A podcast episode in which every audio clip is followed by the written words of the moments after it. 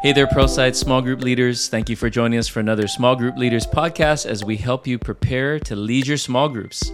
Uh, this is Pastor Billy here. I'm joined by Pastor Jennifer Matias. And uh, before we get into our guide today, we have an exciting announcement about something coming up soon. Yeah, we are going to do Seek Week, October 24th, 25th, 26th. Yes. It's going to be our prayer and fasting week as, as well. But we're looking forward to having you and your small group there for our prayer time, Seek Week, October 24th, 25th, 26th. And for more information, you can go to pearlside.org slash seek 2023. There we have some prayer and fasting guidelines, some prayer guidelines to get us ready uh, to fast and pray. And, you know, we, we're doing this because we're really believing God for revival. Uh, if you recall, Pastor Jim Laffoon's prophetic word over us was that there is going to be, uh, God wants to visit this main campus. He wants to visit our church. And so we need to prepare ourselves through prayer and fasting. And um, He wants to visit the, the nation again. And so we need to pray and fast and really believe God. And so that's what we want to do. The whole church coming together. Uh, I want to encourage you, small group leaders, you know, to, to pick one of those three days to come, bring your group, and let's pray and fast together. If you want to come all three, great. But let's at least come to one and believe God for visitation and revival. Amen. Amen. So Amen. thank you. All right. Well, we are diving into our discussion guide for this week and uh, continuing our series, Family Matters. And uh, we're looking at this week the, the one of the, the the failures of the first family. You know, Uh, not only did Adam and Eve mess up in the garden and get kicked out, but it seems like they also dropped the ball on their parenting. And there's some lessons that we can learn from this, uh, so that we don't uh, raise up Cains in our own families as well. But for those of you that aren't parents, or maybe you are no longer parenting children, this also applies to us because all of us, if we're not careful, there's a Cain inside of all of our souls that can be raised up if we don't deal with the sin in our lives and and certain things. So, you know, as we talk through the guide a little bit here today, I want to also add a few additional thoughts uh, from this weekend's message. Uh, first of all, we see that if parents don't make God the foundation, neither will the children. And uh, you know, Adam and Eve obviously didn't make God the foundation in the garden, which is what got them kicked out, which is what led to the fall. And we see those same ramifications now play out in the lives of their kids. And this is so tragic. But I do think it speaks to uh, not just this situation, but to our lives that hey, as parents, as grandparents, as aunties and uncles, we got to get this right because the young people around us are watching. Even if you no longer parent kids and you're a grandparent, um, your grandkids are watching you. You know, if, even if you're an uncle and auntie, th- your ne- nieces and nephews are watching you. We all have young people watching us, and if we don't make God the foundation of our lives, the kids that we influence won't either.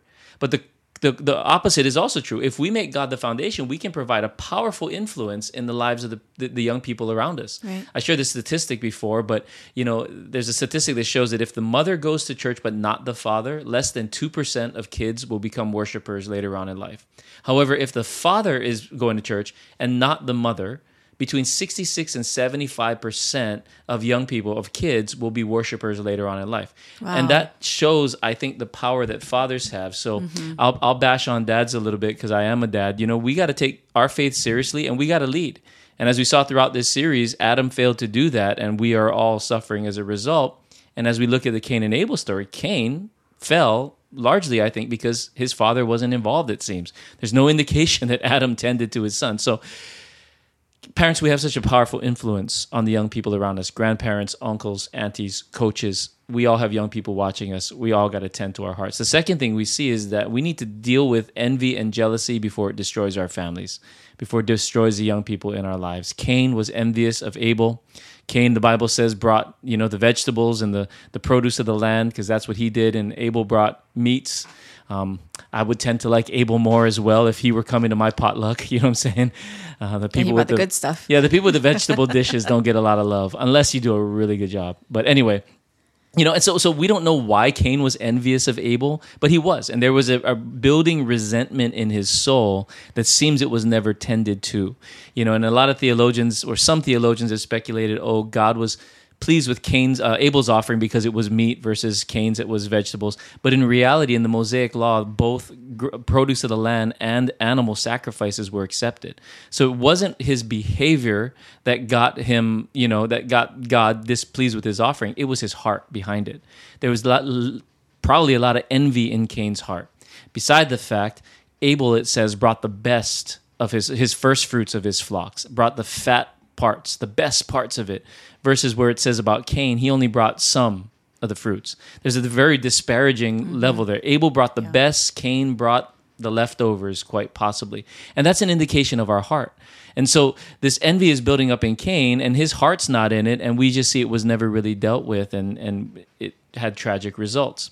And so, you know, just on this whole thing of envy, all of us are can be envious of what other people are doing at times. We look at what other people have and we go, "Well, that's not fair," and uh, we need to deal with that in our families, in our kids, and also in ourselves. Because if we don't deal with that envy, it could result in have tragic consequences later on. The third thing we see is we need to focus on pleasing God over what others are doing. Cain was more focused on what Abel was getting the, the, the notoriety from God rather than his own self. And so God's response to Cain was, If you do what is right, will you not be accepted? If you do not do what is right, sin is crouching at your door. It desires to have you, but you must rule over it. And so when we're envious, we're focusing on what other people are having and what other people are doing. And God keeps on saying, No, no, just focus on what you got to do. You do the right thing. And don't worry about what other people are doing. But envy has us focusing more on other people. And this leads to the fourth thing we need to tend to the heart, not just the behavior and that's what God does. He didn't. He looked past Cain's behavior and he looked at the heart. Why are you angry? Why is your face downcast? What's going on in your heart, Cain?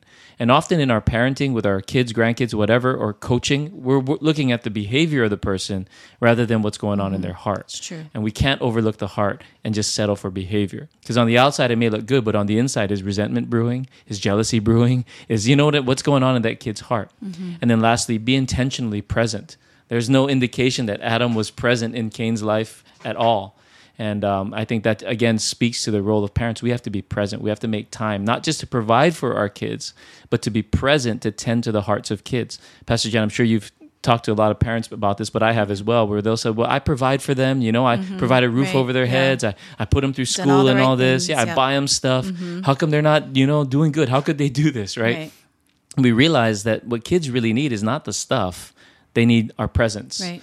And right. we need they need us to be present in their lives mm-hmm. to tend to their hearts because mm-hmm. they don't know how to do mm-hmm. that yet. So yeah. anyway, just some thoughts there to help you prepare as you uh, lead your discussions today uh, or this week.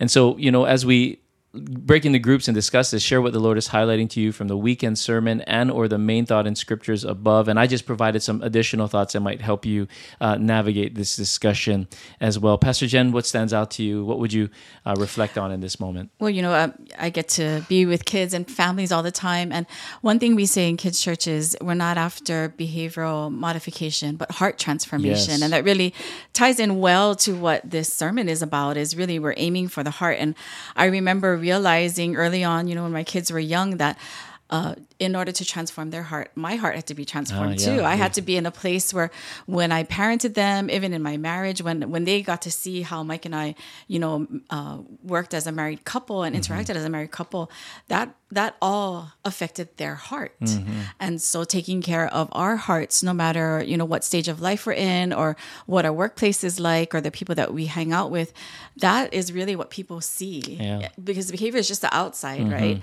It's the inside that really God cares about the most. But it, if, whether we know it or not, that's really is what show, is showing up Absolutely. when we interact with people. So it's a great, uh, great message to talk about with your group. Yeah, I mean, you know, you know, like you know, when you get on an airplane, they always say put your oxygen mask on first before you put, help, you know, yeah. your kids. And I think that is a True. great analogy of this. That if parents we don't keep the oxygen mask on of growing in our faith and making sure that the word is the foundation, which we've been talking about, then we don't we're not going to be able to lead our, our children, our grandchildren, our nieces and nephews, et cetera. So we got to make sure that oxygen mask on is on 1st mm-hmm. in our lives. And um, you know, I think the other thing that that really stands out to me in this, in the tending to the heart, is the issue of tending to the heart. Is you know, I, I, life is busy, right? Especially if you're raising a young family, and we can just so easily settle for well, the kids are quiet, they're right. not fighting. Right. You know, they're on their iPads, they're right. watching TV, they're Everything playing video games.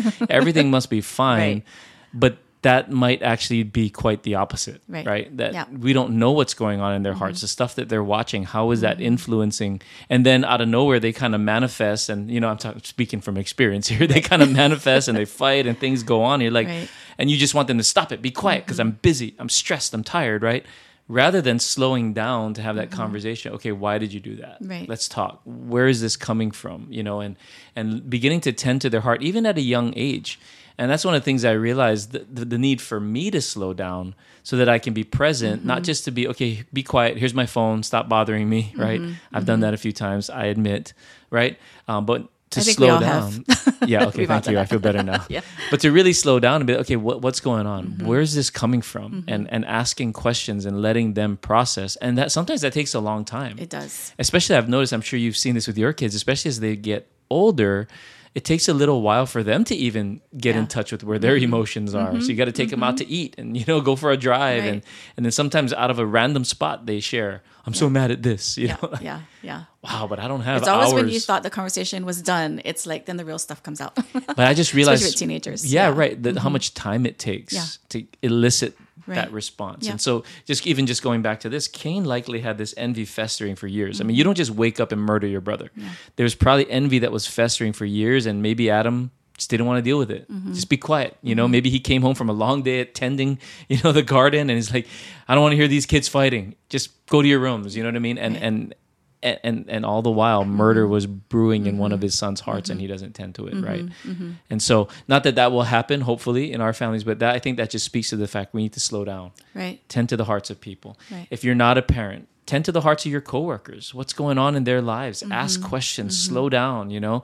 And and really care and love on people. I think this is so important uh, for all of us. You know um, second question asks you know what was your experience with your parents like growing up? Were your parents present uh, to tend to your heart with truth and grace how did this affect you explain how can you apply the truths for today's discussion to your life and your relationships? This might be a great opportunity to allow people to kind of unpack their story. Mm-hmm. Um, I think all of us at some level didn't have parents as present as we would like.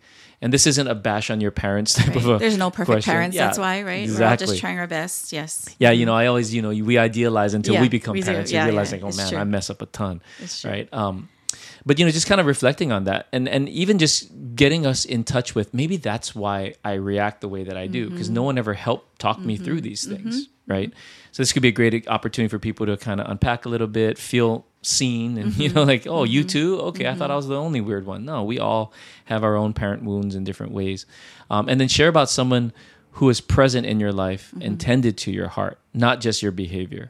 What did they do that particularly impacted you? How can Yeah. you do the same for someone else? Mm-hmm, mm-hmm. I'd love us to pause here and talk about this for a little bit. Pastor Jen, any any thoughts on this question? Well, you know, to do question two and three kind of at the same time. You know, I grew up in a family where, you know, my parents, my mom was a teacher, my dad was an attorney. So it seemed like everything was good. They did all the right things. Uh, they made sure education was important in our family. But I think it wasn't until I got married and had kids that I realized that my heart needed tending to. And I do remember moments from small group when um, the ladies in small group, you know, I would complain about my kids, complain about my marriage, or complain about what was happening at work. And they would just kind of hold the mirror up like, well, what about you. Where where's your place in this? Why are you getting so angry? Where is god in this situation? And realizing oh wow i really do need to tend to my heart. And we can be that for uh, the people in our small group. We just very gently with a lot of grace hold up the mirror and say well and ask one question you're like what what are you what's going on in you Yeah. that you're reacting this way or where is god in this situation that you're pushing him out for whatever reason And that's where small groups are so powerful because Right. Mm-hmm. we get to, I love that metaphor, hold the mirror up for one another. And, you know, they say even if someone is 80% wrong, we also have a 20% responsibility Right. in that, Right. you know? Sometimes it's 50 50. You know, sometimes we're equally as wrong as the other person. But Yeah. if no one ever holds up, hey, what about your 20%? Yeah. You know, uh, then, then we need that. and if we can tend to, like with Cain, if you do what is right, Mm-hmm. you know, like if we just do our part, maybe our part is 20%, maybe it's 10%. But if we do our part in the right, doing right, God Right. can show up and adjust the 90% on the other person. right, right. And that's, I think, what small group can help us Right, do to look right. at that, our own 10%, our own 20% in any challenge. You know, I think about the different mentors that I've had through the years in this church, whether it's Pastor Norman, um, there, there have been so many others uh, that I don't have the time to name them all. But I realized that what impacted me the most was not the teaching that they gave. But the slowing down to just let me process Right, through yes. Mm-hmm. my emotions, my confusions, my frustrations, and being a listening Right. ear and an empathetic listener. And sometimes there's a little bit of advice, but you know, to be honest, most of the time it wasn't the advice. It was just the Right. being present Right. and caring and letting me get it out. And and God often just kind of Yeah. tells you the right thing you Right, need to do. without judgment and condemnation and then letting god speak right because if god speaks louder than our voice That's then right. people are going to listen but if we're the ones always giving advice and telling people what to do guess what they end up following us and that's not what we're That's aiming right. for That's right. You know, Yeah. so if you recall from our small group training, you know, I, I like the slap metaphor or slap uh, acrostic. Start a conversation, listen, ask questions, great. pray, and then proclaim whatever truth there is. And so I think even with our, I, I practice that with my kids. Mm-hmm. Start a conversation. You know, try to get them talking. Maybe they'll start with football or something, and then listen to where their heart is at. What's the frustration? Ask questions. So how, how how do you feel about that? You Mm-hmm. Know, and then pray about it. I started doing that with my kids over the last couple of years. I found it really powerful. And then after you pray, you can insert a little bit of truth here and there. But but I think we need to be able to do that for other people. And Yes. I when I look back on my life, that's what people have done for me that helped me to grow past my mm-hmm. sticking points. And I think if we do that with the people around us, our kids, our nieces, nephews, all that, I think we can begin to tend to hearts and see more health rather than, mm-hmm. you know, destruction as we saw mm-hmm. Mm-hmm. in this. and as they see examples of us doing it they can do that with other people right? It's going to perpetuate yeah. yeah good health you know if there's one thing i could you know just just leave just as a tip for parents you know like i, I realize you know as a busy parent myself we got to resist the temptation just to tell the kids be quiet go play over there Mm-hmm. you know what i mean and be satisfied with them not bothering us Mm-hmm. and i know that sounds cynical and all but i we all do it i've done it Right. you know Yes. and we have to resist that temptation especially when we see little little flickers of conflict and little flickers of attitude don't just say ah that's normal adolescence like if you don't deal with it it could fester into a Cain. you know what I mean? I wonder if that's what Adam thought. Ah, Cain, he's just boys will be boys, and then boom, murder because the heart was never tended to. Right. So let's tend to the hearts of our That's kids. Let's not let the iPad raise our children or YouTube raise our children. We Right. have to lean in. Grandmas, grandpas, aunties, uncles, we all got to help with that. Right. And let's tend to the hearts of one another so that we don't raise Cains around us Mm-hmm. and uh, we can experience um, God's provision and blessing Yeah, in our lives great. as well. Amen. Amen. Well, thank you, leaders, for all that you do. We're so grateful for you. Looking forward to praying with you all during Seek Week. Have a great small group discussion this week. And uh, God bless you. amen amen thank you Thank you.